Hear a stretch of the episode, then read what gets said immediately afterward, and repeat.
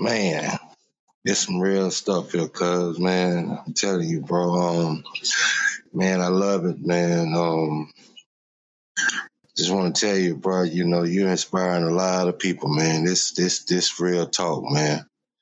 You know, and um, just want to tell you, I love you, man. Keep up the good work, man.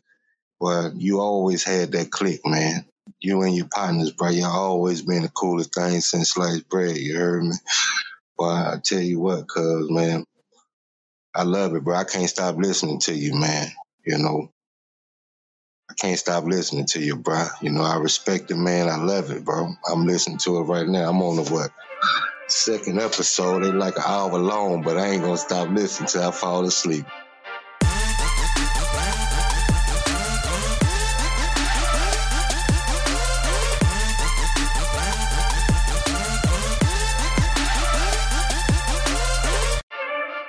What up, what up, what up, what up? It's Three Brothers No Sense. I'm Tavares Ferguson, aka Ferg, joined with my co-host Buff and Rozzy.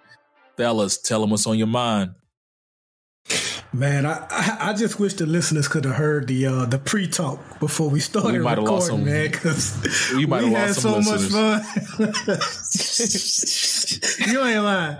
Well, we about to gain some. I'm with too. it. I'm with it. you know what I'm saying? But but I just want to tell the people we, we frequently said I do a different podcast called Politically Entertaining. I just want to tell people elections matter. And we're definitely seeing it with the administration, but we're definitely seeing it in the state of Florida. They had a governor election. What was that last year? Very close. Andrew Gillum lost narrowly. And I don't live in Florida. I don't know how they're feeling right now, but from the outside looking in, if I was in Florida, I would want a redo. Like if you voted for DeSantis, I don't know how you can comfortably sit there in that state and say, "Man, you know what? I was wrong. Let's let's get Andrew. I don't know where he is right now. I know he had the little controversy, but he need to go and come on out and take over because that dude, DeSantis, is an idiot. There's no other way to put it, dog. The way he's handled it, and, and just every he's been wrong on every turn on this virus and i get it it's a new virus. You're gonna be wrong from time to time but when the evidence was smacking him dab in the face they was telling him hey you know in a few weeks if you keep going like this your state is gonna be like new york. He vehemently denied it and said no it's not. No it's not. And look what florida is. Miami they said is at wuhan levels. Wuhan is where the goddamn virus started that's what level they're at right now. So again, I'm just, you know, I know sometimes people say, you know, voting doesn't matter. All politicians are the same. Bull bleep. Because if you in Florida right now, like I say, I would want to redo. That's just me.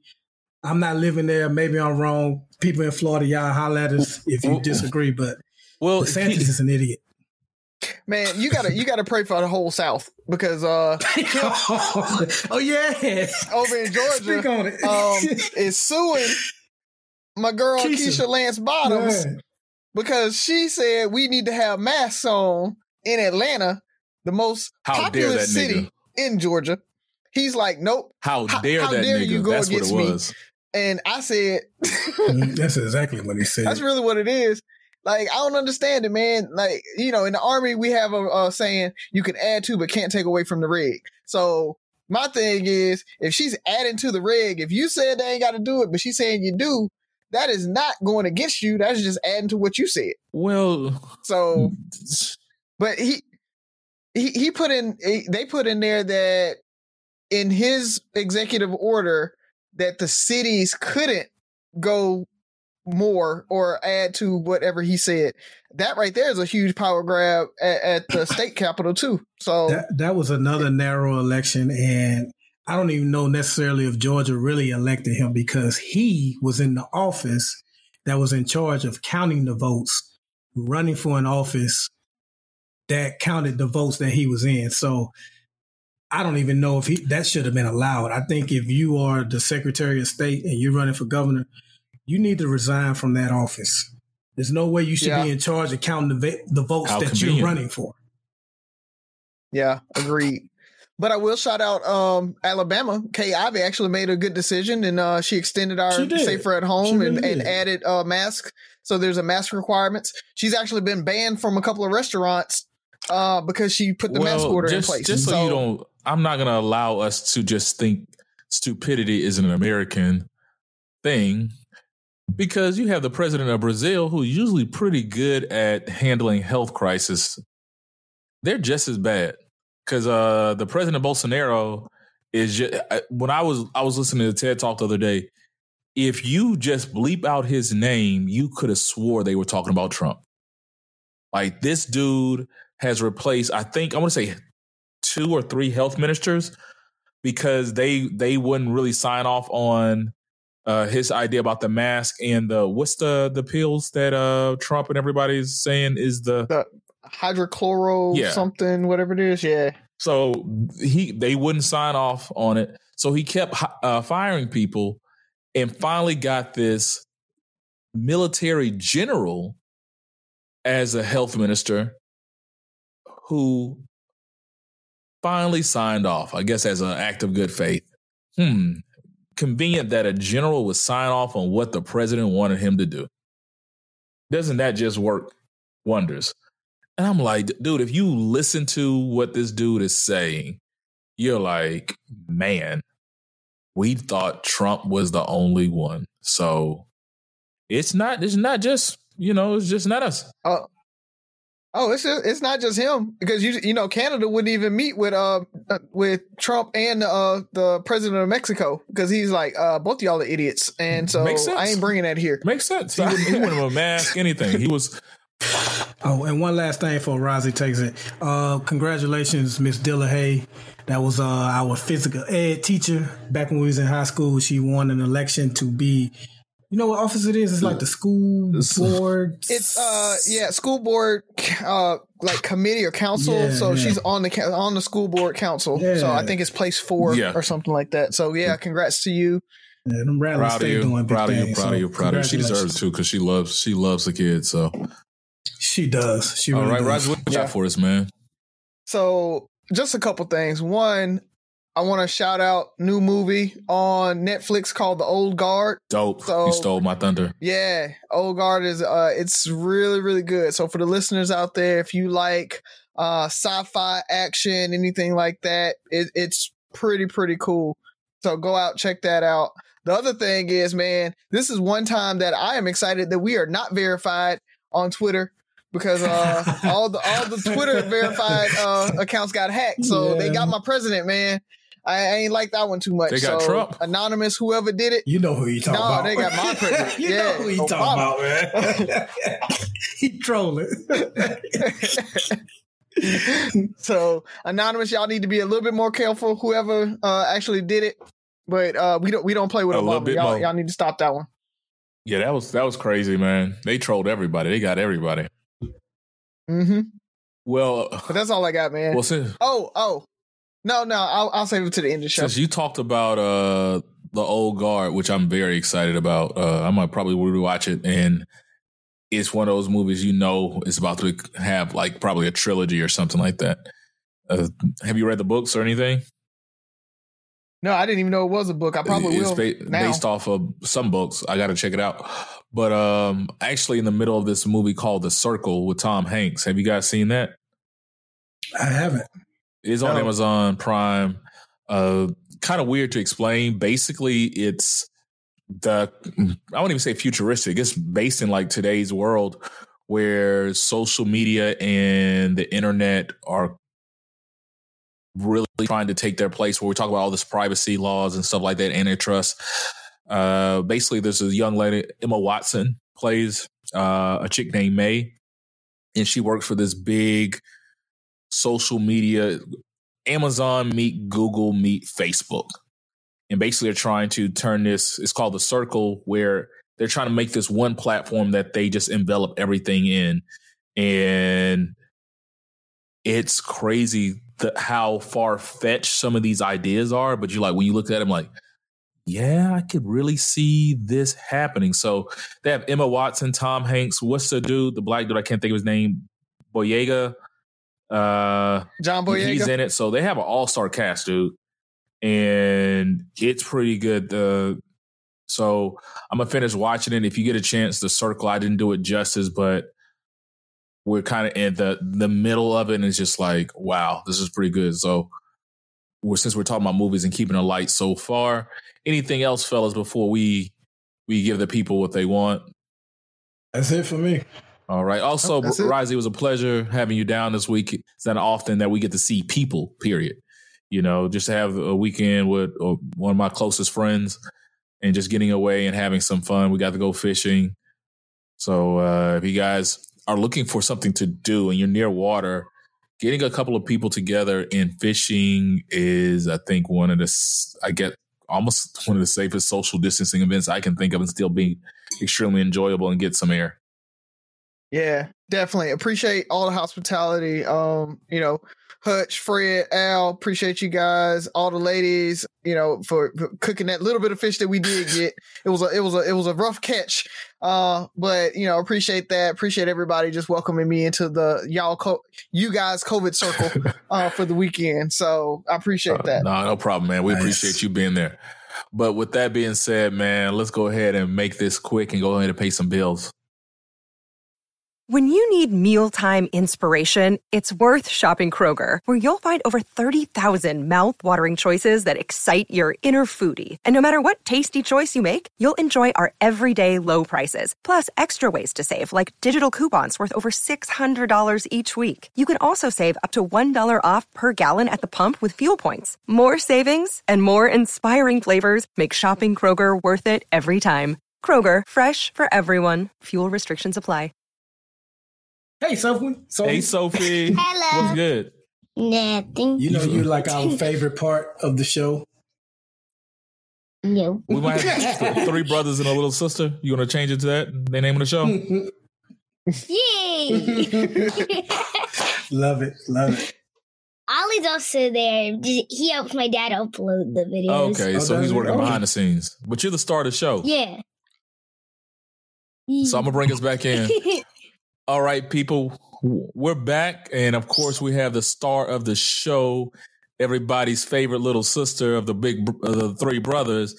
We have Sophie. Take, take it. Yay. Take it away, Sophie. I'm already laughing. okay. Why is a math book always unhappy? Why is a math book always unhappy? Yes. Ah. Give it to me, Sophie. I got nothing. What, what's the answer? It has so many problems. Thank you for that one. That was a good one. All right. That was a good one. I'm sitting there really trying to think. I'm like, minus, nope, nope, nope. They have Yeah, times, yeah. nope, I, nope. I was thinking like subtraction or something like that. I have Yeah. nothing. Nice, Yeah, yeah. nice. I appreciate Oh, that. So that that that was one of the best ones yet. Appreciate that. Man, I, I when I tell you, she literally like watches videos and everything. When she gets a good one, she comes in and writes it down and like just sticks it next to my computer. And she's like, "Got that one. That's that's next week's." Have you ever seen Oh. Deon Cole do stand up when he does that? Has a little notebook. yeah, yeah, yeah, yeah. yeah, he's like, "Yep, that was not gonna yeah, work." Yep, nope, yeah. Y'all like that? Eh, good. All right. So that's what I think when I see Sophie. She's a future Deon Cole in the making. And she got her start here. So if she makes it big in comedy, like Yvonne Orji was a, also another great uh, stand-up comedian, the I guess co-star of what's the show? Insecure. She has a pretty good stand-up. I don't know if you guys have seen it. Risey saw it uh Friday night. The big girl. No, the her best her best friend or ex best friend or whatever they're doing these days. Oh yeah, yeah, yeah, yeah, yeah. yeah. Yes, the, The- from the Nigeria. Virgin. Yes, Yeah. Virgin. Yeah, but she's she's pretty funny, dude. And when she talks about Nigeria and her family, dude, she's she has me cracking up. But that's also because What's I'm in the- Houston. What's the name of her special? Uh, Mama, I made it. Okay, I'll check it out then. Um, well, I'm going to open up my question with a question. So, I guess it still might be a little light. What What are the favorite sayings of people to prove that they're not racist? What are the things they always say? oh, oh, I, I have a I have a black friend. Yeah, that's the one I was gonna go with.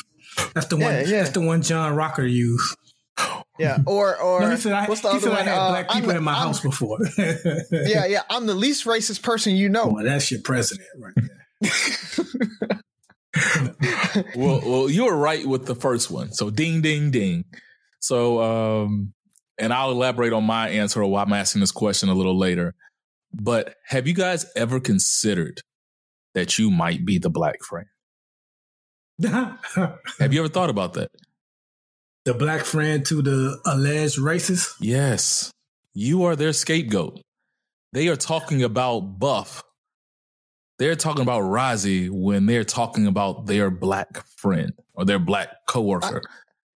Yeah, I can definitely see that because I mean, working in a very conservative industry in banking, you know, buff you in law enforcement. I mean, those those those types of industries are ones that, you know, it, it's. I'm pretty sure when they say I have a black friend, they're talking about a black work friend, Yeah. and that's me. Uh. Um, I'm, I'm, I'm, I'm I'm not, nice. I'm not. I'm, so I want you to think about that. But my question is, if you are the black friend, what is the what is that real relationship, and what is your duty as that black friend to help teach them? For one, never to say like I have black friends. Like what are you? What should you be? What should we be doing? We have this. We have their ear. We have the, their. We're their template for blackness do we have a duty to say, hey, since I'm your black friend, let me teach you about what you need to know about black people or the black plight or how you can help? So, people people who use that we're not their friend. Oh, that's the issue is that they're using i have a black friend very very loosely when they say that. Seeing me on the street being my neighbor me saying hey when i when i drive by or when we walk down the street in their mind i have a black friend. But we we know that we're not friends. Like when we say i have a black friend i know your mom and them like you know when we when we say friends i know about you for real for real. Like we talk about stuff outside of just work or or normal kind of banter. And you know if if they haven't come to me during this whole you know black lives matter and social injustice unrest and talk to me about it they should never use me in that i have a black friend uh, perspective because you know obviously I'm not your friend if you haven't come to me and checked on me in this time. So that that's my thing is I, think they're just using I have a friend way too loosely.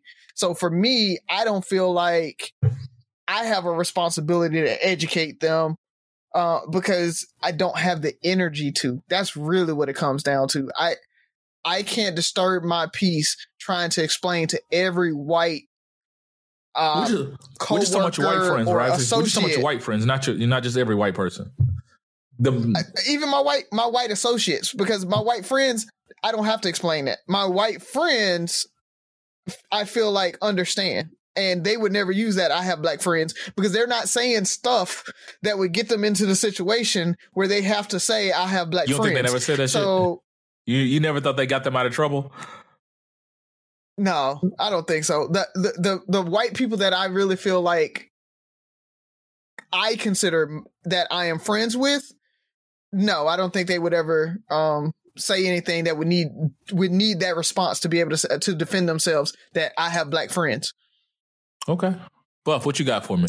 I want to echo a lot of what Orazio said, except I kind of veer off from him. So the so-called educate them. First off, I want to double down on the fact that I don't consider those people friends. Like they use it, But you're, Not you're my their friend. friend. Buff. They don't No, care that- about you hey, being their friend. that- that- that's fine. If they want to consider me a friend, that's fine. They're not my friend.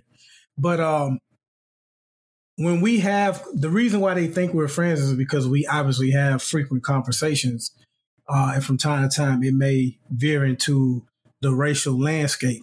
And so, what I will do is when we're having a conversation, I will let them know when they're when they're wrong. I've had conversations with co-workers on why I think Ronald Reagan was the worst president we've ever had in the history of America, including Trump. I've had uh, conversations. I had one guy who, you know, I guess based on the conversations we had, he gave me like he took the time. You're not gonna believe this. He took the time and typed up like this eight page thing on where he where he found all these stories about how black people had committed racist crimes against mm-hmm. white people. And you know how people say, I got time today? I had time that day. I went through each story, researched it. None of them were based on racism. And a couple of them, it wasn't even black perpetrators, it was white people. He just assumed they were black. So I like I handed it back to him with like all my notes. It, it, it, it I had like red market stuff. Like I like see you can look here and see that that's not true, and I gave it back to him. You, you um, had citations. Yeah, and yeah, everything. Yeah, I, I, uh, no, when, I I had, when I said I had time, I had time, bro. So Miss Molly would be proud of you, bro. I, I, I will do that because I, will tell you a very, very quick story, and I learned a lesson. Sometimes he listened to the show. Um, my book club member Corey Cumberlander, he called me out on this one time. This was during the Trayvon Martin thing, and they had show. And it, I have this thing to where if I don't feel like debating, I will pretty much let you get away with whatever you say because I, I just don't have the energy. I don't care. I don't care. I don't care to correct you. I don't know you. I don't talk to you. So we was like in this small little break room and they showed like a young picture of Trayvon Martin. And this white chick was like, but he doesn't look like that. He he he's not uh he he was much older than that picture. He was much bigger. And you know, I, my coworker expected me to say something and I just I just let it go. Like I didn't feel like engaging her like at the end of the day, he was minding his own business. George Zimmerman should have minded his own, and both would have been fine. And ever since then, I try not to let stuff slide. So if I hear something, I'm gonna attack it and correct it. Um, but that's that's pretty much that, and just everything else. Uh, Orazio said that's what I will do for the so-called Byron is my friend. Those type of people. When we have those conversations, I'm gonna put out the facts. I'm gonna lay it out there for them. So you do have a few people that you know they might not necessarily be your friend, but at least a white associate that tries to engage in dialogue. You know, whether right or wrong. Yeah. And yeah. okay. And but you feel you do feel the need to like, hey, let me stop you right here. Let me tell you why you why you need to not necessarily wrong, but you need to look do some more research and look look beyond what you what you think you know. Mm-hmm. Okay. Yeah. Now, now that I will, I, I, when I say I, I don't feel like I need to teach them, is I'm not going to bring it up. Like I'm not going to start that conversation. But yeah, if they if they come left, if we're sitting around and they they bring up Trayvon or they want to talk about George Floyd and talk try to talk about how he was resistant or something like that, I'm stopping it right there because yeah, that makes no sense. I mean, Ferg, we were on the fishing trip and old buddy, the fishing uh guy was just like, you know, man, I hate that they're, you know, they're messing up all these um these monuments and and you know that makes no sense. And like, it, man, if you could, if there were crickets on the boat, like you would have heard the crickets because everybody looked at each other and we were like, is he really trying to go there? And so, and, you know, he he changed the subject real quick and kind of uh, backpedaled no, from he, it. He took his precious time. He didn't get it off. He didn't get it off. He no, nope, nope. He didn't, Razi. And you kind of segued me into my answer. That's kind of the reason I answer answer this because I've had a similar experience. Because he was going on, like he almost, he pretty much almost said like, "Not good boys like you." Like yeah. we, we, we were the exceptional yeah, niggas. He, didn't he use the I have black no, friends? Yeah, because like, he was, he, he, he was telling us how he was his niggas. best friends black. what do you guys? He's like, what do you guys do? Like, oh, I'm in banking and HR. I'm in sales. I'm an engineer. I'm in finance. It was just like people, everybody was doing their thing, and it's like, oh, y'all, y'all some uppity Negroes. You you you done booked out this fishing trip. You know, like, and so we weren't the black people that he was talking about. And so he, he kept looking, fishing for straws and stuff like that. He was he was looking for a friend because he even was he started talking about monuments as a whole. Then he started kind of stretching it when he was talking about the the 9-11 monument. And it's like uh haven't heard about that one yet, but uh, but call it pretty much call us the exceptional Negroes, the Negroes, and then on, he man. talked about him being in his black friend's wedding. What all four times, Razi? Yeah, like he was yeah. he was he was looking for a way to connect, and we're kind of like, nah, we're just gonna we're just gonna catch these fish, and you just work for us and keep steering his boat. And after maybe five minutes of trying, and maybe it wasn't that long, it seemed like that long, about, you know, about probably two to three minutes of trying, it was like nobody really responded because we were, we were vacationing. And, but that's what made me ask this question like, what if his black friend knew he, he, I'm not saying the dude was racist, he seemed cool, even though he kept trying. What did he say? Did we know ASAP Rock? Yeah, y'all listen yeah. to ASAP Rock. We're sitting listening to we're all old. We're listening to '90s hip hop and all this kind of, shit, you know, early 2000 hip hop. And he's like, you know, ASAP Rock. Can can we play a little of that? We're like, I guess, you know, I mean, your boat, you know. we played like two songs. We're like, all right, Yeah, back to yeah, like, Biggie. we- we- we- we were- Is we that the being- rapper that Trump freed? it is. Yeah, okay, that's probably why you know him. Oh. Then, yeah. Touche, touche, touche. So I didn't even think about that. Um, and Trump probably called him ASAP Rock, and so that's where he, that's I probably think he did, yo. I think he probably- did mess up his name. that's probably where he got it from. So it was just it was just very awkward, and it was just like not for me. It was kind of like I felt bad for him being like. I feel like at one point he tried to keep proving, keep proving himself. Like he was talking about his degrees and the stuff he has on the side, and we're like, "That's good, dude. We just we just fishing." to to piggy. We about to say? I was gonna say to piggy to piggyback on your question, Ferg. I just want to say if you do have so called, you know, uh, white friends or whatever, don't let them get away with saying nigga. That's that's not cool. Don't let them. And, I want to shout out another book club member of mine, uh, Ty Bond. We got a co-worker. So at my job, we affectionately call other black people Tom. That's what we do. That's that's like our N word. We say, hey, Tom, you know what I'm saying? But I guess this white coworker felt comfortable enough to where he started doing it. He can't say the T Yeah. word. Yeah, he, no, he can't. And, and Bond called him out. He said, "Man, what did you just say?" He's like, "Listen, I said Tom. hey." He he said, "Hey, man, no." That he he broke it down on why he shouldn't be saying it, and and and and I just that just reminded me of how many I think sometimes black people have white friends that allow them to to use that N word freely. And he cool, man. He don't mean nothing by it. He ain't racist. He wanted the good ones. No, in my opinion, no. Don't let him say it at all. I agreed. Agreed. But I think what made me ask the question was the fact that like this dude really had a freaking soliloquy on why he wasn't racist and why his black friend he was in four of his weddings and all this stuff and had to wear platinum and what purple suit and all this stuff and like it was just like he had this whole story and we're like dog just let it go but what if his friend knew he was the black friend and that he's using him. It's like my first duty as your black friend is to say never tell people you have a black friend. Like Yeah. that, just like that's like rule number one. And that and that's what I was going to say. That clearly their black friend hasn't corrected them, Yeah, and that's why they're so comfortable saying that kind of stuff. but think about it: the black friend might not know they're their scapegoat. Yeah. You know, like think about it. There's people who think we're their black friend. I'm pretty sure there's somebody. I was talking to my black friend the other day, and we were talking about Obama, and like there's people that think that they have that conversation with us, and we're cool, and they're, you know they have some good conversations, and they'll talk about how much they like you know this candidate or stuff like that, and we can have light banter.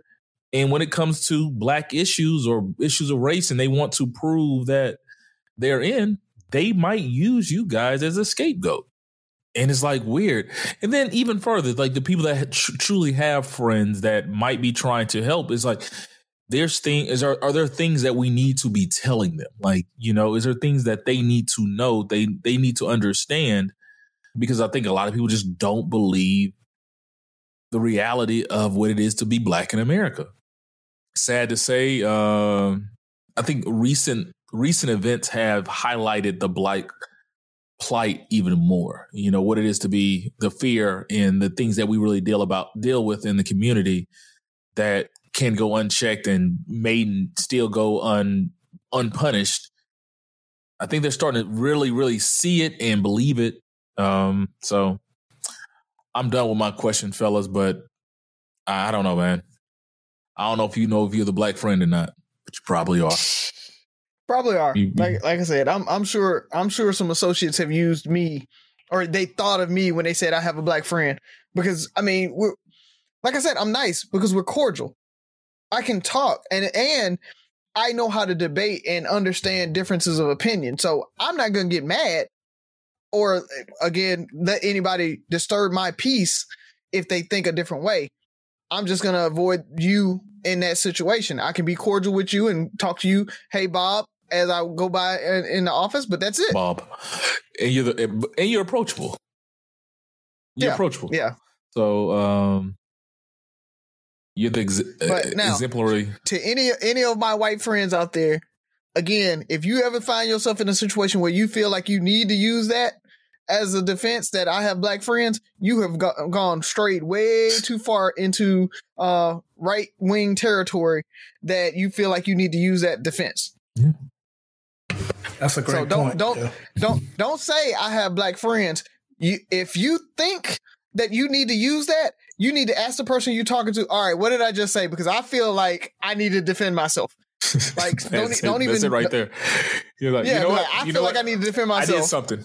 Let's back it up. What, what, what- this, this, this, this is going in the wrong direction. Mhm. When I Exactly. talked to my black friend, he told me if I ever need felt the need to use this, then I've done something wrong. Am, am I not invited to the cookout anymore? So y- exactly, exactly. But like what? But, Mhm. but because that, like you talked about, that's how the conversation happens, and we can get past it. So if you do want to really understand what Black people are feeling, or minority, I'm not even gonna say Black people, minorities are feeling. When you get to the point where you you're feeling that way, you need to ask, "What did you do? What did you say?" and really sit back and listen to what they are saying. Because the problem so often is that you're trying to defend yourself instead of really and and and rebut what the person's saying and and you're trying to undermine what they're saying when they say that what you what you did is racist. Because I've said it a couple times on here the only person that can tell you how it affects them is the affected person. You can't tell somebody how something makes them feel. So if a black person was like yo that's racist if a Native American says that's racist, if a Asian American or Asian says what you're saying is racist, if Asians say Wuhan virus is racist, it's racist because they feel some type of way when you say it. So, because when we say cracker, we know it's racist. We mean it to be racist. So, so that, that, let's let's throw it out there. If we say cracker, we meant to be racist. Just like we know, if you slip the N word out, you meant it to be racist. You might have said it when you got mad, and you don't say it all day long and all the time. But when you say the N word, you meant it, and you meant it to be racist. So don't try to clean it up after. Hey, Rozzy, if they're singing their favorite uh, rap song, is it okay for them to say the N word then? That, we, I think we've had that one. All uh, we talked about that. For me, depending on the person and everything, I, I don't see a problem with it It's a no for if me. they're singing a rap song No, it's a no. and and it comes out. No, you censor yourself. You pretend you pretend you are MTV or VH1. And you censor yourself if you're around me. Don't uh, don't say the N word. No, no. Yeah. we have to do it every. We have to do it I every know day. because you, you day. don't even like uh, Latinos to use it, right? Nope. Like you won't even let Fat Joe use it. no, nope. J Lo, she used that shit now. Hey, uh-uh. Hilarious. Hilarious. it's Oh, on man. you, big dog. All right, so uh, I'll I'll go around these uh, same lines. Then I um I was in, I think I was looking at one of the hashtag hashtag uh being professional as black or something like that, and people were talking about being black in oh it was black in academia. That's what it was. So uh black in academia they were talking about going to conferences and stuff like that and being one of three or four black people at the conference and automatically looking for the black person and and going to sit by them or just trying to find somebody that you click with. And i thought about it even from and i, I know i have a lot of uh, ali listeners uh, in that group and it is it, i didn't even think about it but thinking back on it now i did it naturally there too you know it's like you just kind of click up and you and you do it So my question to you guys is when you go into new spaces or new areas or you, you know, find a new job or, or new, uh, anything, uh, where there's going to be a group of people, do you look for the black person, the other black person? Do you just kind of give them the nod and y'all acknowledge each other? Or do you like actually just go sit by them and be like, yep, you my conference buddy. Boom, what's up? Like, so uh, I remember doing this all the way back as a kid. Like I went, you know, me and Ferg both went to Phillips, and that's just how you chose your lunch table. You have your tray of food, you look around, ah, that table got the most black people, you go sit there. now I'm at the age, I'm definitely gonna give it a head nod. Um, I may or may not, you know, intentionally sit near them, but it's definitely gonna be some type of acknowledgement, man. It's just like a it's almost like a comfort level, man, when you see someone that that looks like you because we've we said it before on the show, we're only 13% of this country, man. So it's a lot of places we're not at. So when we see mm-hmm. each other, man, we, we gotta show a little love, man. So uh that that's pretty much yeah, what I do, man. Like I'm I'm I'm happy, especially like if it's a room full of 40 and like 35 are white and, and you and four other people are black, oh hell yeah, you definitely gonna find a way to sit near them, give them the head nod or something, man. Where y'all going to lunch at? you know what I'm saying? right, right. so no doubt, bro. No doubt. yeah, I, I, feel you. But uh, I, I think the good thing about me, and this is gonna bring in HBCUs at some point, is I think growing up, especially in Dallas and then moving to to Phillips, you know, go back to Mobile and going to Phillips and LeFlore and all going finally making the fam, I feel comfortable in all situations.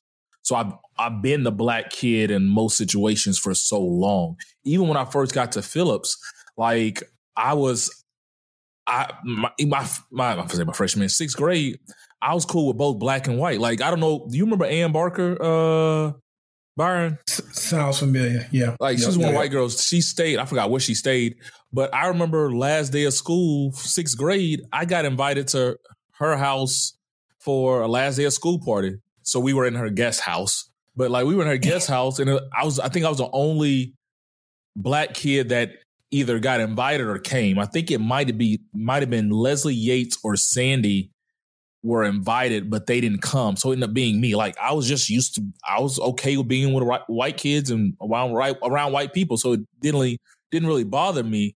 And I say that because I think most black people are okay. We we because like we're the we're always the minority in the long run. We learn how to deal with being in the white world. And yeah. so a lot of times people want to back HBCU, uh, bash HB, HBCUs because like it doesn't prepare you for the real world. You know, you're not going to go to a professional world and everybody's going to be black. Like, yeah, but I grew up for the last 18 years and the rest of my life I'm going to be around. Uh, I'm going to be the minority. So if I have a four year period to kind of be the majority, I'm going to enjoy it. So once again, a plug for HBCUs. But it depends on the environment for work because I know I'm being watched. Like I don't want to and maybe that's a strategic move I make, but like I don't want to be the typical like you see all the black people are gathered together. Hmm, interesting. You know, like I want to be able to say like, okay, Tavares is sitting by me today, or he's sitting by this person, or he's like, hey, he's able to move uh, move around the room, and that's what helped me get promoted. That's what helped me. I was okay going against the grain, but still, I'm going to acknowledge you. I'm going to give you the head nod. Like if we have a break every, call it hour. So this hour, I'm going to holler at Buff and Risey. Like the, the next hour break, I'm going to talk, go to talk to Bob. So Bob, you know, you know, right. very interesting. They mentioned this, this, this, this, I've been having some challenges with that in my, you know, like my, in my territory. Like I'm gonna play the game. I'm gonna move around, but I never try to um limit my my my circle. Now, for one, because I'm playing the game. And I think that's the key thing mm-hmm. is understand I'm playing the game. Like if we went to something that's social, like perfect example. If we if we did a if we're at a conference and I'm doing we're in the classroom or doing whatever we're in, the seminar, whatever the case may be, I'm moving around. After hours, when it's time to release for the day and people going to get a drink, you know I'm gonna sit with at the bar. That's why I'm like, right. where y'all where y'all going? Man, I heard they got a club over here, they got this spot over here. So I'm gonna be around my people. But to at the same time, I'm like, we're if it's a, a group event, I'm like, yeah, I'll be back. Let me go holler at Bob again real quick, you know, just to play the game Mhm. because Got to play the game. none of y'all about to go holler at Bob. So I'm gonna be the I'm gonna be the black friend today. You know, so that's probably the reason Bob thinks I'm his black friend because I keep walking away from my other friends and but I don't know, I don't know. Uh, It is a very interesting question. If you I would if we just watch how we have to play the game, like especially now, I'm the only black person in the sales division. Only other black person in our in our group is uh um in logistics and you know i do the nod we kind of we chop it up a little bit but we still haven't made that connection like that so when i go to our working functions now i'm on my own you know so uh but i still Yeah. got to play the game and I, I but it was funny is when you if you realize when you're one of the only black people a lot of times people gravitate towards if you're approachable they gravitate towards you as well like they, they want they want to be in that inner circle like I'm maybe you know maybe it's cool points or a bet or something they got going on. Well, I'm cool with the black guy. Come on, Tavares, man, it's too early to go in. No, dude, like I can't be the the the drunk or hungover black guy in the meeting tomorrow. You guys blend in. I don't. So no, that I mean that's it right there. It, it's it's situational for me. If I know anybody in the room, I I think I can give the nod. So you know, I I, I can be like, I see you, I see you over there, I got you. We'll we'll link up at some point throughout this conference or throughout the day at this training. Like Ferg said, we might chop it up at the at one break or a couple breaks, and then yeah, where y'all going to lunch? Where y'all going after this? Like when we release, where where are we going? But while I'm in the meeting, if I know a couple of people or if I'm in the conference, then yeah, I can I can move. Not necessarily just from playing the game. I mean, one, I'm mixed, but on top of that, like Ferg said, I've I've learned to move in both of those, so I'm comfortable in either one of these situations. But if it's if it's a room that you walk in and you don't know anybody in that room, you're gonna look for familiarity. And the first thing that I can be familiar with is that that color, like because I automatically assume they co- they come from the diaspora at least, and we have some shared common bonds. So that's that's just kind of that first thing that you're gonna go.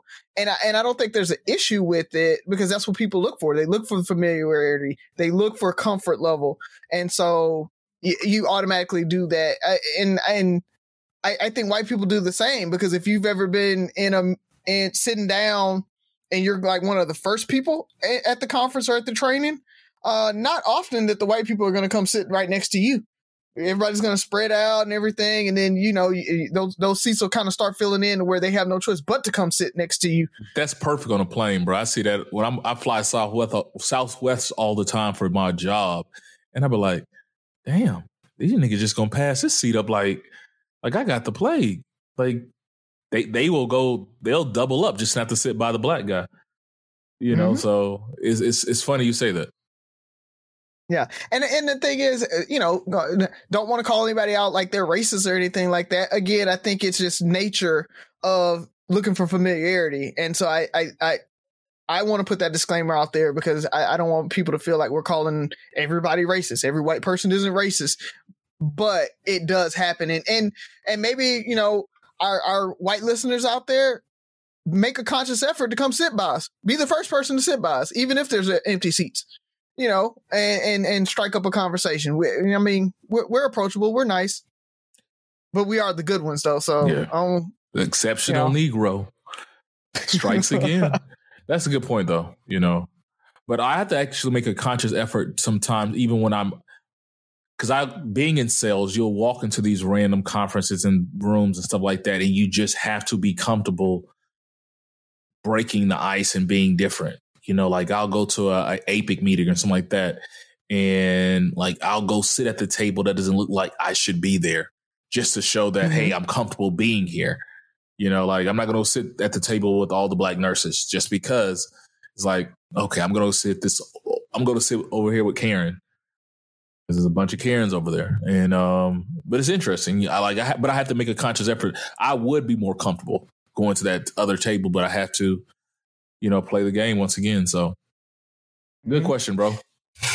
Definitely, definitely, and it's like um, I was just gonna say real quick, white people that hear this may and you know, Raziel, you kind of cleared it up, but they don't have to consciously think about that. They are rarely in a situation to where they have to seek out someone that looks like them. Like maybe on the rare occasion, if you're like uh, Susanna, who attended LeFlore, where it's a predominantly black high school, and you're in the minority white people, but that's like rare. Most of the time, white people can go to any function, any meeting, anywhere, any gathering, and it's going to be more of them than us.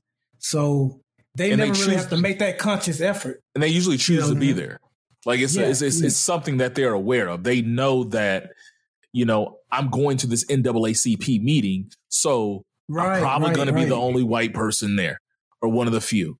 So yeah. it's not like you just walk in a room like, shit, ain't no you know, like it's you know, like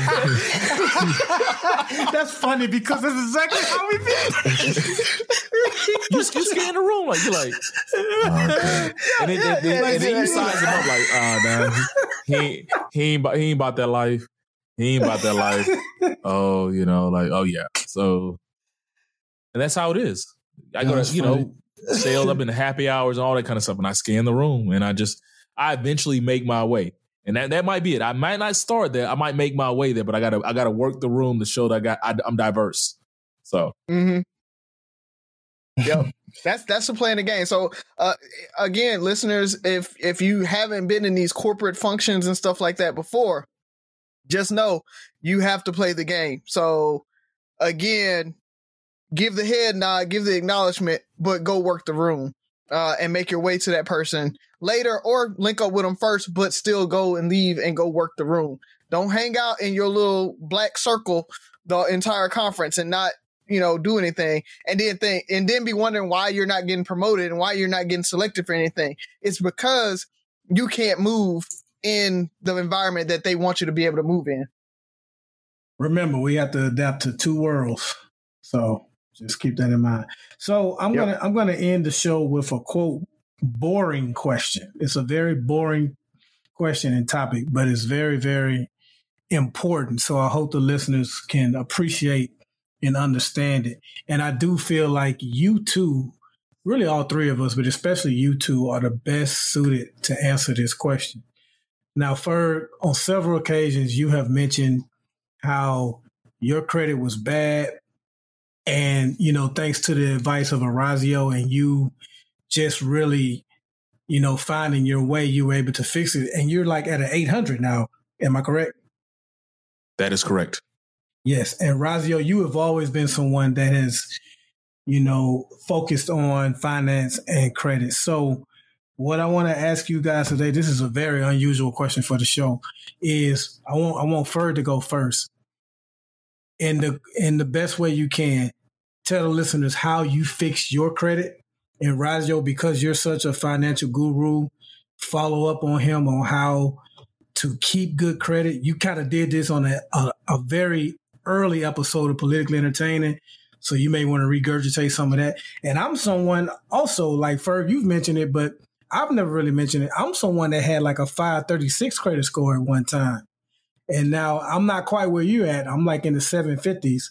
But um, so I think we all can speak on it, and it's something that's very important because if the listeners don't know, which everyone should know, you got bad credit, you're paying extra for a lot of different things. Your car, mm-hmm. any anything you got to borrow money for, you're paying more than the three of us if you got bad credit. So if you will, Ferg, take and, it.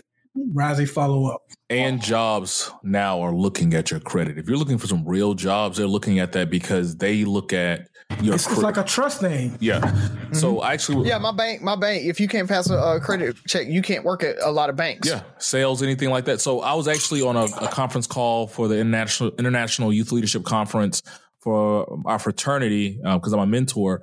And Regions Bank did a portion. They were talking about credit scores and stuff like that. And one of the last things they mentioned was I don't know if you guys call it the same thing. Is they call it they they call it the four C's, but they talk about character and basically your character is your credit score because as a banking institution they judge you on your character or your decision making. So that's what character is. Like it's your your credit score is your financial resume. And I think step 1 to improving your credit is understanding that you have bad credit and you and focusing on doing something about it. So I was one of those people that I would get bills in the mail, throw it in the trash because I can't pay it or I wasn't worried about it. I got phone calls, I'm judge, dodging calls like you have to you have to acknowledge it you have to commit to making a change and saying, I got to figure out why the hell they're calling me, how much I really owe. And the worst part of it, a lot of times was I made that decision too late. It was, I would call them the month after they've been calling me for six months and they were willing to work with me and now it's hitting my credit report or it's hitting you know going into collections or whatever the case may be. Like I, I, was doing those things too late. So the first thing is to acknowledge it. It's like hey i gotta i gotta fix it. And um i think the second to me the second thing was understanding credit. Like truly sitting down and understanding what affects your credit. Like understanding credit credit utilization, understanding payment history, understanding not just what the principles are, but what the metric the metrics they use. Because at first I started just understanding the principles, but when I started understanding the metrics, like I talked to a lot of people about credit, and I use this prime example. And Rising, correct me if I'm wrong, because I use and I use this as my go-to because it's easy for everybody. If the, the scores are not necessarily 100 percent accurate, but it gives you a basis of what your credit score is, and that's Credit Karma. So anybody can d- download a Credit Karma app, go to get a Credit Karma account, and they make it very simple. So when I tell people to do that, I'm like, if I said Byron, if you if I paid 95% of my bills on time over the last seven years, what would you think? Does that sound like I'm doing a good job? Yes. According to Credit Karma and what I see, that is false. Like those things stay on your 95, 95 ain't high enough, huh? 95, if you look at their metrics, 95 is not even on the board. Anything under 99 is considered less than less than good. So, and, they, and the thing about it, banks look at usually about a two year run rate. So, yeah, you may, may miss some payments four or five years ago. That's one thing. But my last missed payment fell off my credit report in March of 2020 because I missed a payment in March of 2013. It literally just fell off my credit report. Mm-hmm. So understanding like, hey, 95% of stuff is not good. Like, so understand what's what their metrics are, what's reporting to the credit bureau, like truly understanding those things and working on those and committing to them. Like, hey, you know, I'm not saying you got you're gonna pay all your bills on time, but hey, this credit card reports every month. This student loan reports every month.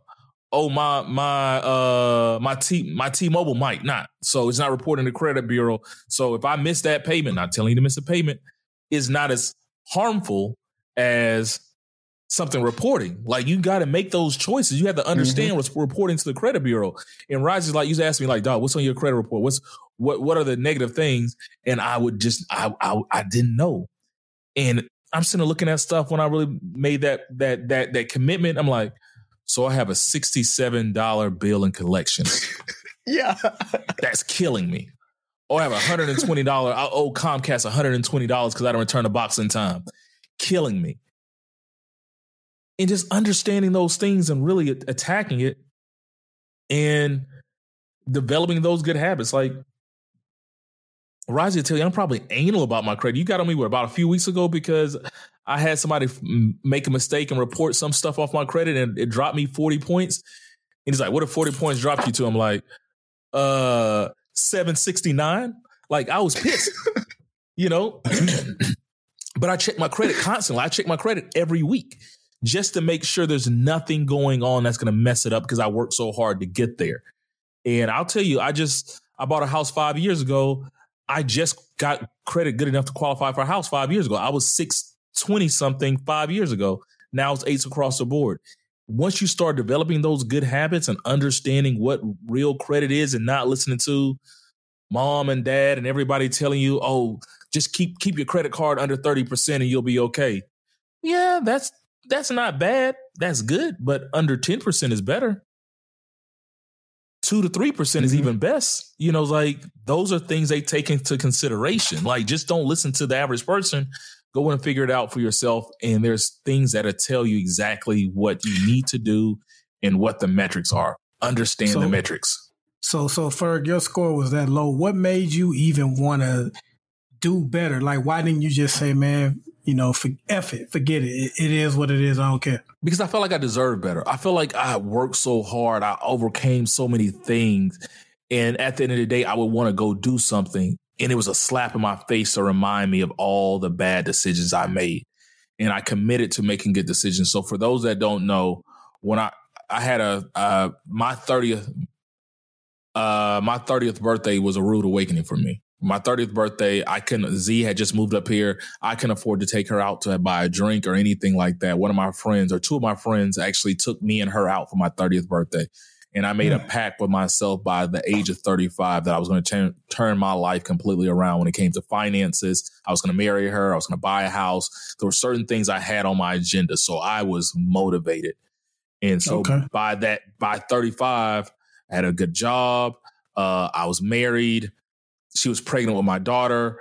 I was getting ready to buy. No, she already had my. I already had my daughter. She. We were getting ready to buy a house. I was going to take my mom on her first vacate. Like I paid for my mom for a vacation. All these things were on my checklist. Push yourself. Reward yourself for doing those things, people. Getting credit, good credit, is not as hard as you think. Like Mhm. it's just it's understanding those things and work on it. Like I pay my credit card. I'm anal. I pay my credit card three times a week: Monday, Wednesday, and Friday.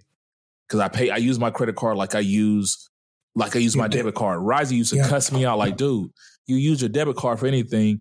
Get your credit card and build your credit, and plus you can get eventually get something that gives you reward points. You know, because I'll have I'll have a five hundred dollar credit card and I'll spend all the money on my debit card, and then I'll be paying the minimum balance on my credit card. It's like, dude, just pay it off and use it. Like if you can't buy it with your credit card, then you probably don't need to buy it. If you don't have that money in your account, you probably don't need to buy it. That was what I initially did. Like I, I I'm I get nervous when I sit, see a balance on my card. Um, I pay my car note weekly. Like I don't want like I don't want to miss any payments. And so like I got addicted to getting my credit better. So that that's a little overboard, Mhm. but it helped me get an 800. Brother Rozzy, what you got?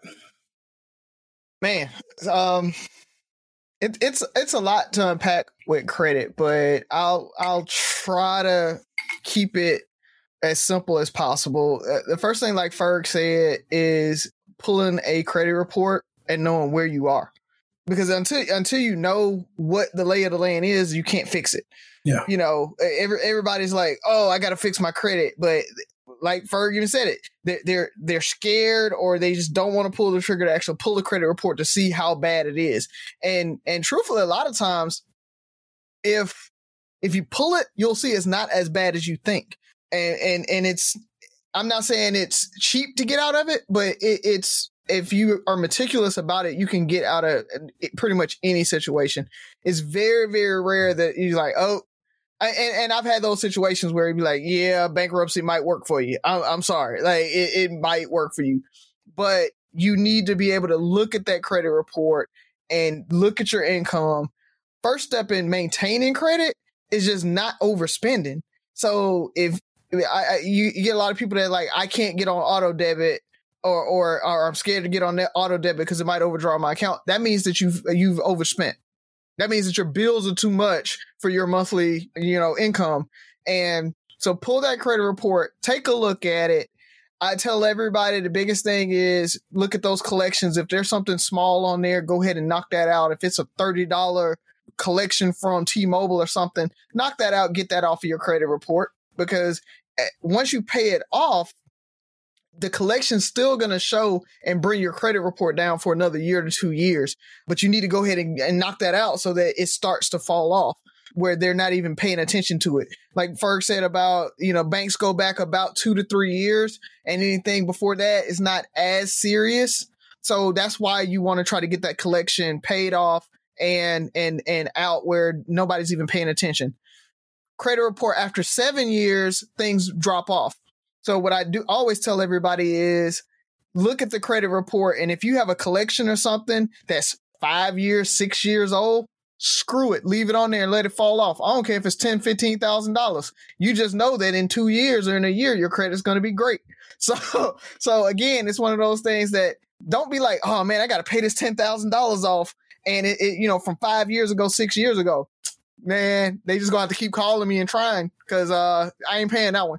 You know, so be smart and don't it. engage them because what happens when you engage them?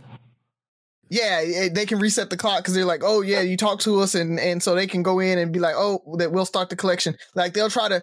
A lot of times, and that's another reason why you need to be pulling your credit report is they'll try to sell the collection, and when they sell it, that new collection agency will try to continue to and, and try to reset the clock on the seven years, uh, and try to continue to uh to to call you. So that's one of the things is if your initial debt was over seven years ago and it's still on your credit report, you can dispute that and they have to pull it off. Because if you have proof of the initial debt, you can make them pull it off, even if it's been sold and sold and they're trying to extend it. So that's what some of the games they play with trying to keep things on your credit report.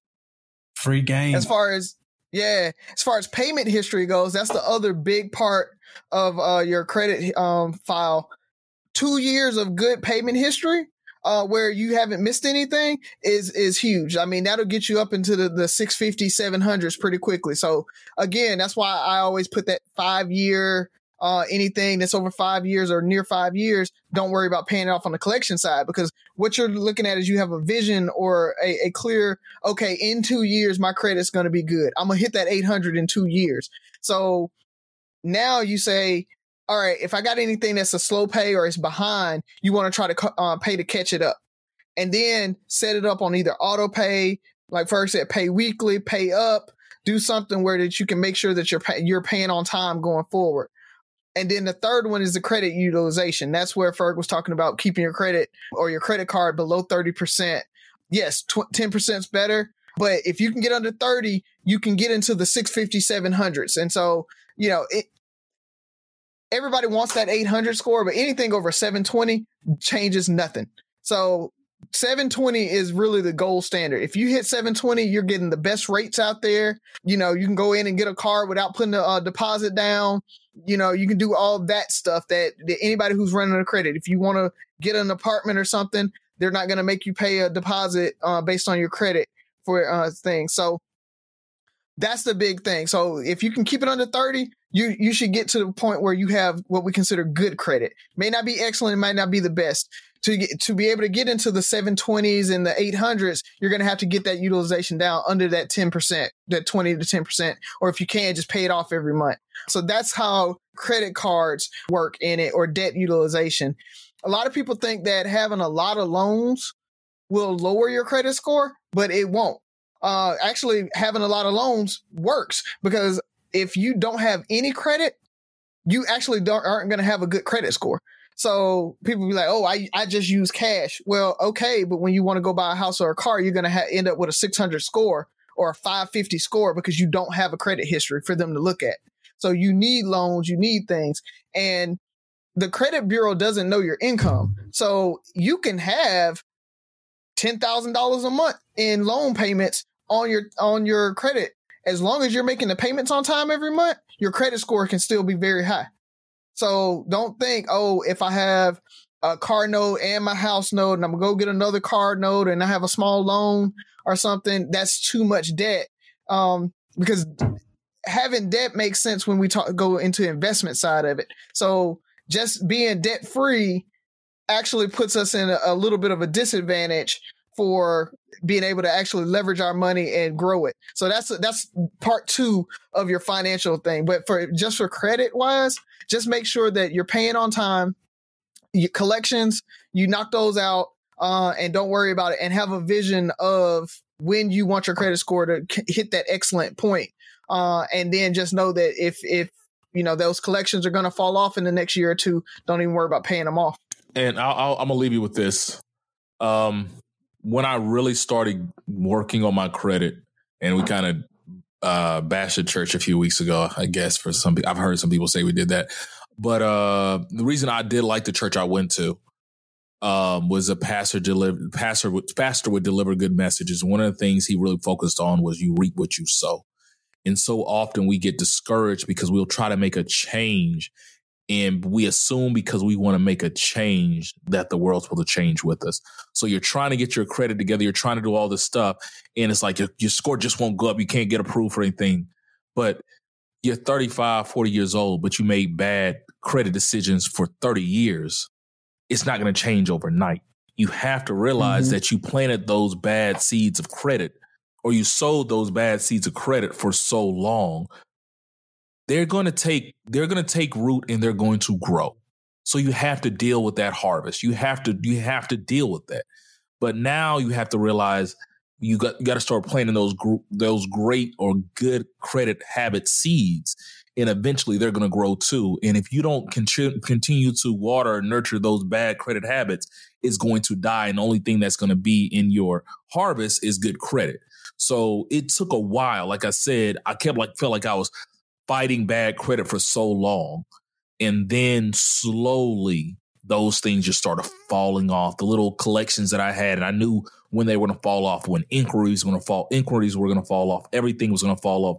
March 2020, I knew my last missed payment was going to fall off. And after a while, all my bad, bad credit decisions had died. And all, all I'm reaping is great credit decisions. So don't get discouraged. And that's one thing he would tell us like, if you do bad for so long, you try to make a change. So many of us get pulled back into the bad habits because we don't start seeing that fruit from good stuff we just planted. You know, so hopefully that wasn't too biblical or too philosophical, whatever the case may be. But that's, I think that's something that discourages a lot of people. Real quick, Razi, before I get into my answer, what's the website that people can use to check their credit for free? Do you remember? Uh, annualcreditreport.com. Okay dot com because I think there's one that's called dot gov and that's not free. It's like it's just like the one that's dot com. So use the one that he said specifically. Do that. And he should check on me every year. Make sure I did that. So I pull my credit report once a year, but I also kept close to something that I could monitor it for free. Uh, like like uh, Credit Karma because they also give you suggestions. Because I know a lot of people are trying to get everybody's solution to getting better credit is getting credit cards and stuff like that. So it gives you suggestions on credit cards, paying off certain debt, making certain moves. Told me to refinance my car, told me to consolidate my student loans and stuff like that. And those mm-hmm. things help me. So there's apps out there to help you freely start improving your credit. So, yeah, you can get um it, they they actually uh a part of the uh Consumer Protection Bureau and and and the Dodd Frank. So now any credit card that you have, you can go to their site and they'll give you uh, your credit score free as well as uh, if you go to like mint.com mint's a good budgeting uh, tool you can use uh, log into there and you can get your credit report from there or your credit score from there as well. Yeah and I, and I mentioned that because even if you have great credit like like Ferg and Razi, you still want to check it from time to time because false things can be on there you know, people mm-hmm. steal identities and things all the time and take out stuff in your name. Like my wife has been battling that for years. Um, she she constantly gets things that are in her mom's name or in her first name and her and her mom's last name, even though her last name is Evans now. So she's constantly battling and getting things taken off her credit. So don't just sit back and say, man, I'm good. I pay everything on time. I'm good. No, it can be stuff on there that you didn't even authorize. But similar to Ferg, you know, I had a low credit score and I, I just didn't give a damn. And I think that's pretty much what Ferg said too. Like I got the first credit card I got in the mail was Discover. And it was like a few months after I turned 18.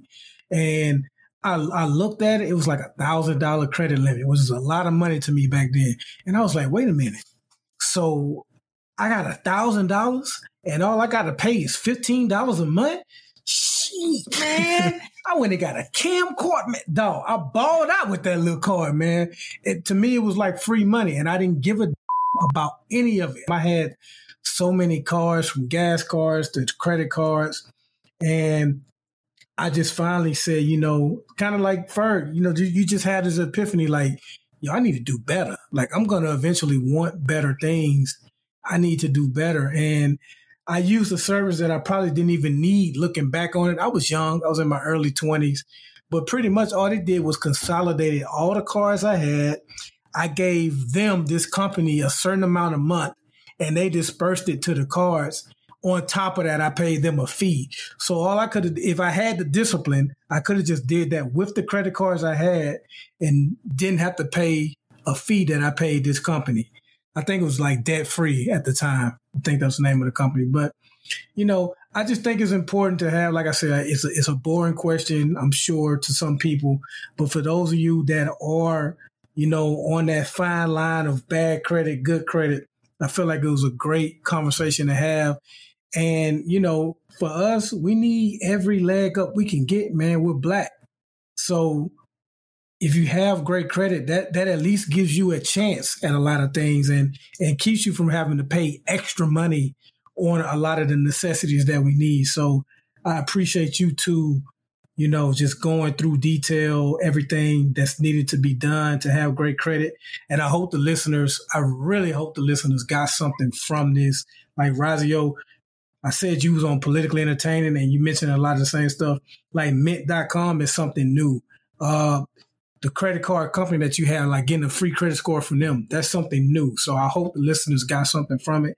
Apply it, use it, because if we're talking about, you know, um, rising up, it's going to take more than protesting and stuff. We're going to have to be financially sound. And if your credit is bad, nobody has to listen to you. You got to do what they say. You know what I'm saying? If you have a great credit, trust me, if you have great credit, you go in there and buy a car, it is such a great feeling if you have a great credit versus bad credit. yeah, yeah they, they, treat you differently too. That, that, that, they be like bringing you water yeah, and stuff. Man. Like, like, hey, so I got I got Wells Fargo at three, and I got uh you know U, U USAA at this, and uh, B of A they're giving you uh two point eight. Yes, but uh yes. you know so so which one do you want to go with? Uh, and I mean it's it's totally different when you go to that finance director. Uh, you're not sweating. Uh, cause I, I remember being there that first time, you know, trying to get a car. You you know, sweating like, oh, I hope I get approved. that that that is actually the perfect.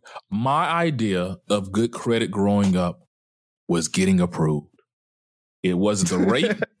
That's how I knew my credit was good or bad. If I applied for something, I got approved. My credit was good. I didn't know the score. Didn't need to know the score.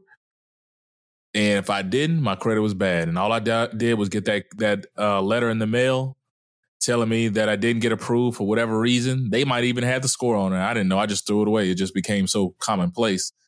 And I just knew that I just I wouldn't have to get I can't get any furniture for another year, year and a half.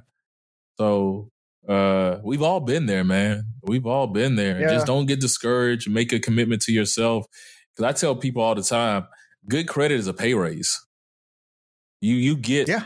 I remember just a few years ago when I started with ADP, I just bought the Sonata, uh, Haley's new car, and the rate I had on the car, what I was paying for my Sonata was the same rate that one of my coworkers who had excellent credit was paying for her.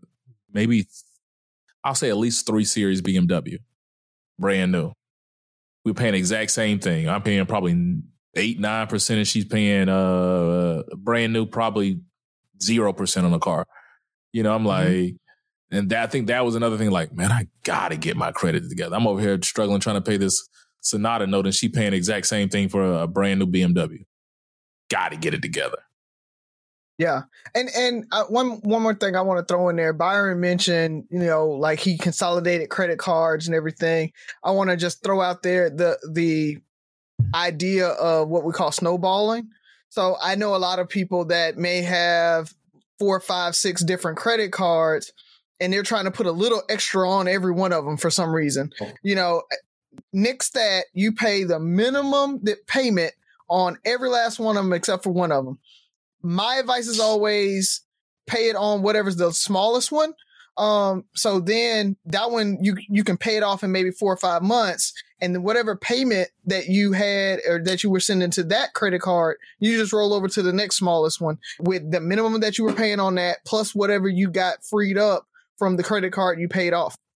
And that's what we call snowballing. So eventually you can get them all paid off instead of you trying to pay every last one of them down just a little bit. So that's another thing that uh, you need to do. And you can do that with anything. It doesn't just have to be credit cards. It can be car notes. Houses. It can be anything. But if you're, if you're paying extra on a lot of different things, you're wasting your time pay extra on and, and consolidate that extra payment into whatever you think you can pay off the fastest. So that's the other part about trying to pay it down and, and getting caught up. But again, it's you want to pay pay everything up to where you're paying on time again. You don't have anything that's, you know, 20, 30 days, 90 days late. Once you get everything caught up, pay the minimums on everything and then you snowball with that one thing that you're trying to pay off. And keep it going. So now then you'll pay two things off. And I started that's how I kind of that's how I got a lot of things freed up. And so now I consolidate now. I have multiple credit cards, but only use one. And so the key to the game is discipline. You got to have a plan and then discipline. Like you just really, because what happens, is you'll pay that car note off or those, those credit cards off, and then you want to go buy another car. Go buy, put something Mhm. else on a credit card. Go buy, you know, a new TV on your Best Buy account or whatever the case may be, and it doesn't help you. You know, if you if you got bad credit and you just got out of a bad situation, don't put yourself in another bad situation. But I'm done. Yeah, yeah. You, you you should never be putting TVs or anything like that on your credit card. Like you, you, you if you're putting on a credit card, it should be because you you want the points and you need to be, be paying it off at the end of the month. Like those are the things that don't you don't use credit for. you know, Unless you get So you an just- interest free account like Best Buy or something, because I'm all about interest free, and especially if you're trying to establish credit and getting. Uh, oh yeah, time value of money, baby. Yeah. You, you give me you give me money for six months. Cool, I'll take it. yeah, especially, yeah, especially people that are trying to build their credit and open new accounts and stuff like that. Those are valuable, especially you know Yeah. being new and trying to build your house and all that stuff. Those things can really help out. Interest free Best Buy Well, card or something like that. Ferg, Ferg, let's be honest here. Folks that are trying to build their credit aren't getting six months interest free. Oh, I digress. Listen, Those are good credit problems. please, please make sure you're getting something for your credit card. Like one of the perks of using your credit card instead of your debit card, like for me, is flight miles. Like you know, I had got I had got up to enough miles to where I could have went to uh Canes. Is it Canes or Cons? One of them, Canes, France. You know what I'm saying? But you know, COVID happened, so I'm not I'm not leaving the country. But make sure you're just getting some type of points or rewards for your credit card if you can. I see you, Ferg. I see you, big dog. But that's all I wanted to say, man. I just appreciate y'all too weighing in on this, and like I said, I hope the listeners got something from it. Another great episode, fellas. It was fun, enlightening. I think it was. We didn't get too angry. I don't. I don't. know. I don't remember. I don't think we got angry Yeah, at I don't all. think Did we we? got too angry. Yeah, look at us. Look at well, us. wait, wait, we still got the parting shots. So let's. Yeah, yeah, that's we'll how see, we we'll did see. last show. Speaking of, who wants to take us out? Who's who, who's coming up next? What's on your I could mind? go. Um, I could go unless Razi want to.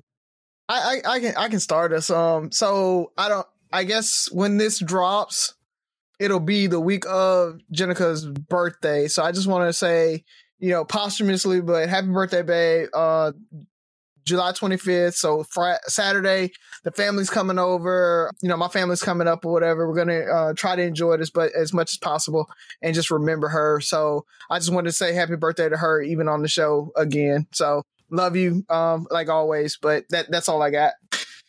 to piggyback on that, um, those of you who have been rocking with us from day one, if I'm not mistaken, it was the first or second episode where Orazio was in Hawaii with Jenica celebrating her her birthday at the time. So we're coming up on a year of doing this.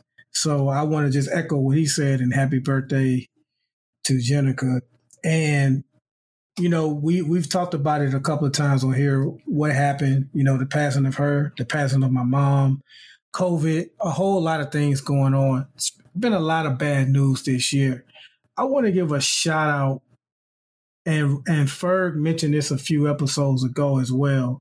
I want to give a shout out to Melvin Johnson, Johnson, who we affectionately call Hooli, whose uh, son is finally going home after multiple surgeries, multiple scares. I mean, Five months, five months in NICU. yeah, like at one time, if I'm not mistaken, you guys can correct me, they didn't think he was to make it. and and his son is coming home, man. And and like I told him, and like I said on the show, because of so much bad news this year, I love the good news. I love it, man. It makes me feel so good to hear. And so I just want to give a shout out to him, man. Like I know how happy you are, dude, because I'm happy. So congratulations to you and Pearl. Uh, congratulations to you both on the other big news that you have as well. I don't want to announce it to the whole public because I don't know if y'all are in that space. I'll let you guys do that. But just congratulations to you guys. Thank you for the good news because it's been such a terrible year. One other thing I want to do is tell the state of Alabama, thank you. Thank you so much. As someone who works on Capitol Hill and the Senate does this thing where they don't have a set time when they adjourn. It's just whenever the last senator wants to speak. And so many times we would be close to getting ready to go home. And Senator Jeff Sessions would come to the floor when everybody was ready to go home and give like a 30 to 45 minute, maybe even an hour speech, pissing the whole Capitol Hill off, even Republicans. This was a bipartisan hatred for his for his last minute speeches. He ran for his Senate seat again, and by the grace of God, you guys chose Tommy T- Tuberville, which I'm sure is a piece of trash because I've seen some of his commercials as well. But because he's going to be a freshman senator, it's going to be a while before he's able to give a whole bunch of speeches on the Senate floor. So I just want to thank the state of Alabama. Thank you so much. We don't have to deal with the late night Jeff Sessions speeches. And if you don't work on Capitol Hill, that means nothing to you. But those of you who do work on Capitol Hill that are listening to this, you are nodding your head right now. Yes, you are. yes, you are. Even if you're a conservative, you are nodding your head because you were there when you were ready to go home and he came off the elevator and we all collectively said, God damn, come. That's all I got. You're a hard act to follow, sir. So I'm gonna call my little my my, my little few words uh, a double dose of Hooli. So first of all, uh, picking up where you left off, Byron, I'm so happy for my cousin Melvin and his beautiful better half Pearl. They're bringing um, one half of the deadly duo uh, Brandon and Bryce home. Uh, he Brandon is at home as we speak, and Bryce hopefully will be home with them in a few weeks. So congratulations! I'm so happy for you. That really was some of the best news I've heard in a while. And speaking of Hooli, I'm gonna talk to my about my other cousin Hooli, better known as Tremaine. Um, we talked about him a couple of episodes ago. Um, was kind of the guy that kept me on the straight and narrow and helped me avoid a lot of uh, turmoil when I was young and probably headed down the wrong path. He started listening to the show a few, I guess, few days ago, and he left us a message on the on our our group page. And I mean, just hearing his voice, I haven't talked to him in years. Hearing his voice and the excitement and the uh, admiration he had for what we do on the show, and he was still just in the beginning. So hopefully he he loves it even more because I feel like we got better with time but just to hear him speak so highly and passionate about the show really touched my heart. So that was the other Hooli. So to my Hoolies, double shot Hooli today. I'm probably think I might have some Don Julio downstairs, so I might do a double shot just for you guys. Really meant a lot to me. So I'm happy for both of you. Happy that one's bringing somebody home and the other one's just doing okay and it's in a good space. Once again, this is Three Brothers No Sense signing off. Listen, like, share, subscribe, comment, and most importantly, listen, listen again. again. Yeah, yeah.